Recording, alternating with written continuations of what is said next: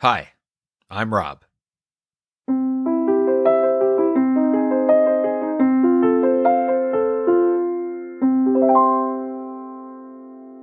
Tale number 9.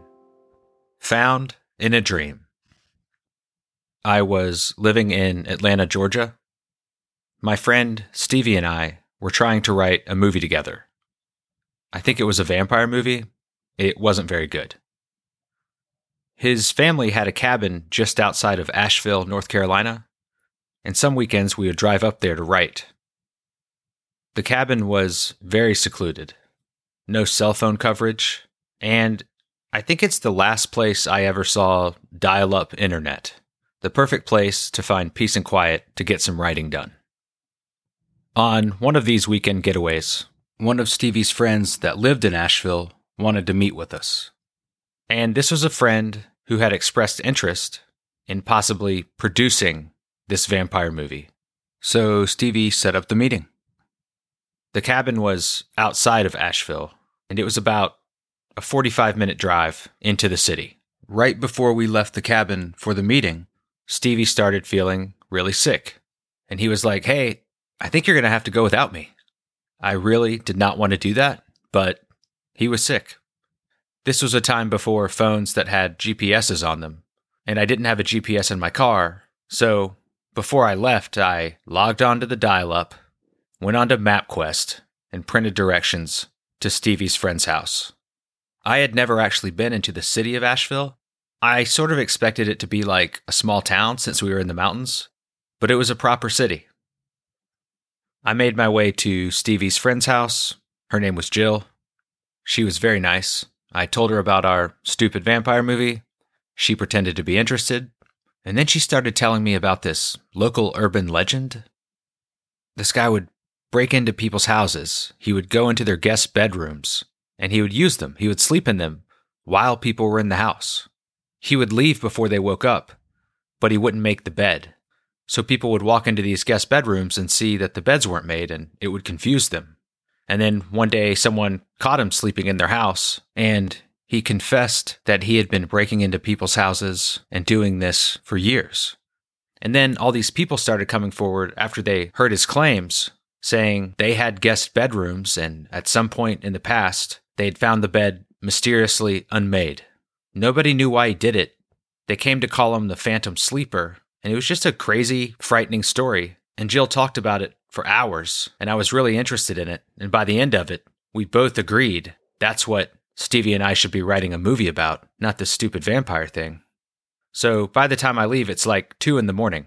I get in my car, I start driving, and then my phone rings, and it's a number I don't recognize, but I answer it, thinking it might be Jill, and it's Stevie calling from the landline in the cabin, and he asks me how the meeting went, and I'm like, it went really well, and I start to talk about the Phantom Sleeper.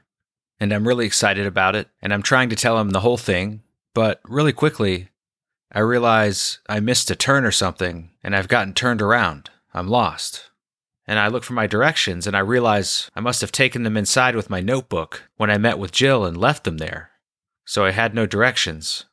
I tell Stevie I'm lost, I need to turn around and go back and get my directions, but I can't even find my way back to Jill's. And I start freaking out a little bit. I'm in this city that I'm not familiar with, and it feels like I'm just going around in circles. And I come up to a red light, and Stevie says, "Just calm down. What street are you on?" And I tell him, "What street are you about to cross?" I tell him. He says, "Turn left." So I do. And then I go for a while, and I get to another intersection, and I tell him the street names, and he tells me to keep going straight. And then I get to another intersection, and he tells me to turn right, then left, and then finally, I get to the main road that I had taken into town, and from there, I knew how to get back to the cabin. I said goodbye to Stevie because I wanted to focus on my drive and not get lost again.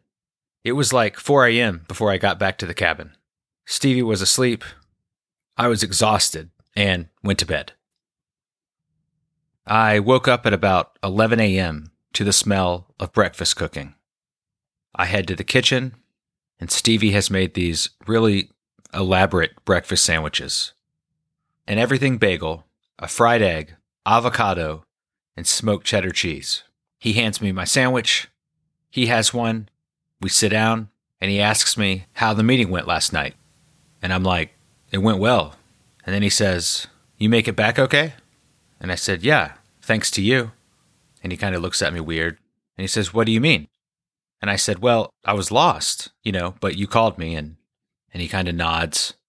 And then he says, what did you and Jill talk about? And I say, well, that Phantom Sleeper thing.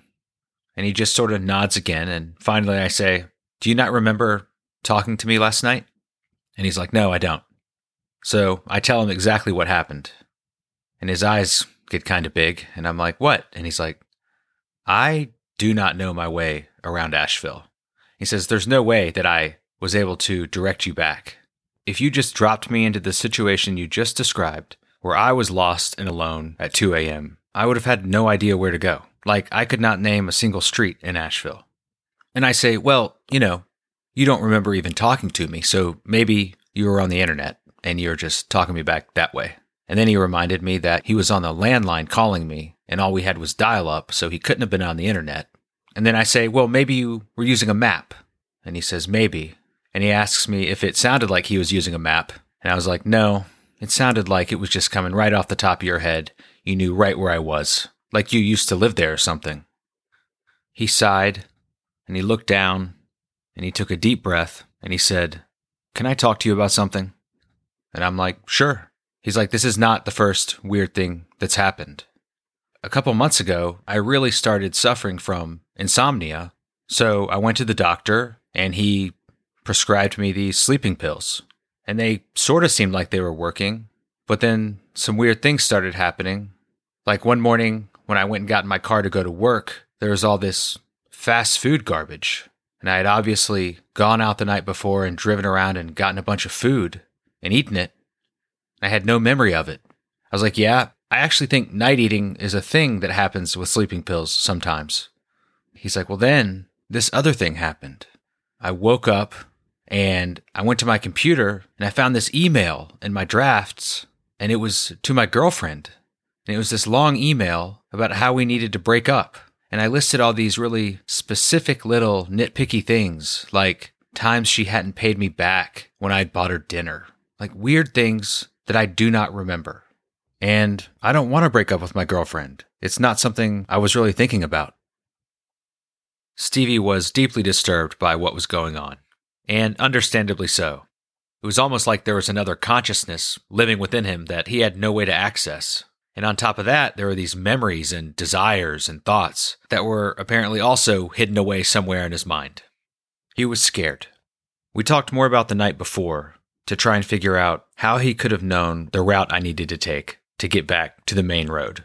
He had never lived in Asheville, but as a kid, he spent a lot of time in Asheville. And much of that time, it was in the back seat of his dad's car, riding around going places. So maybe somehow he had old memories of riding around with his dad in Asheville. And while under the influence of the sleeping pills, he was able to access those memories and use that information. As I say that, it sounds pretty crazy, but we couldn't come up with anything else. It is, of course, possible he found a map or a GPS that we couldn't find the next morning. It was a strange incident, and Stevie and I don't talk much anymore, but whenever we do, that usually comes up. So anyway, we decided to end that trip early and head back to Atlanta. He saw his doctor first thing Monday morning. He never took that sleeping pill again, and as far as I know, he never had any more incidents. We did end up abandoning our vampire script and started writing one based on the urban legend that Jill had told me about, the Phantom Sleeper. After many, many weekend writing retreats, we finished the script. We presented it to Jill, and she really tore it apart. She didn't like it at all.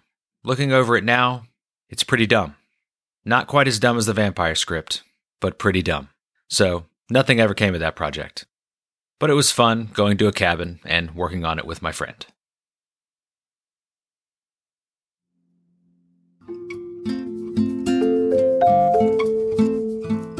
Rob Tells Tales is produced by me, Rob Tiffin. I had some additional editing help from Ben Lamb. The cover art is by Marcella Johnson. She also came up with the title. The end credits music is by Poddington Bear. You can find us on Instagram, Facebook, and at robtellstales.com. This podcast would have not been possible without Ben, Marcella, and Melanie. Thank you, and thanks for listening.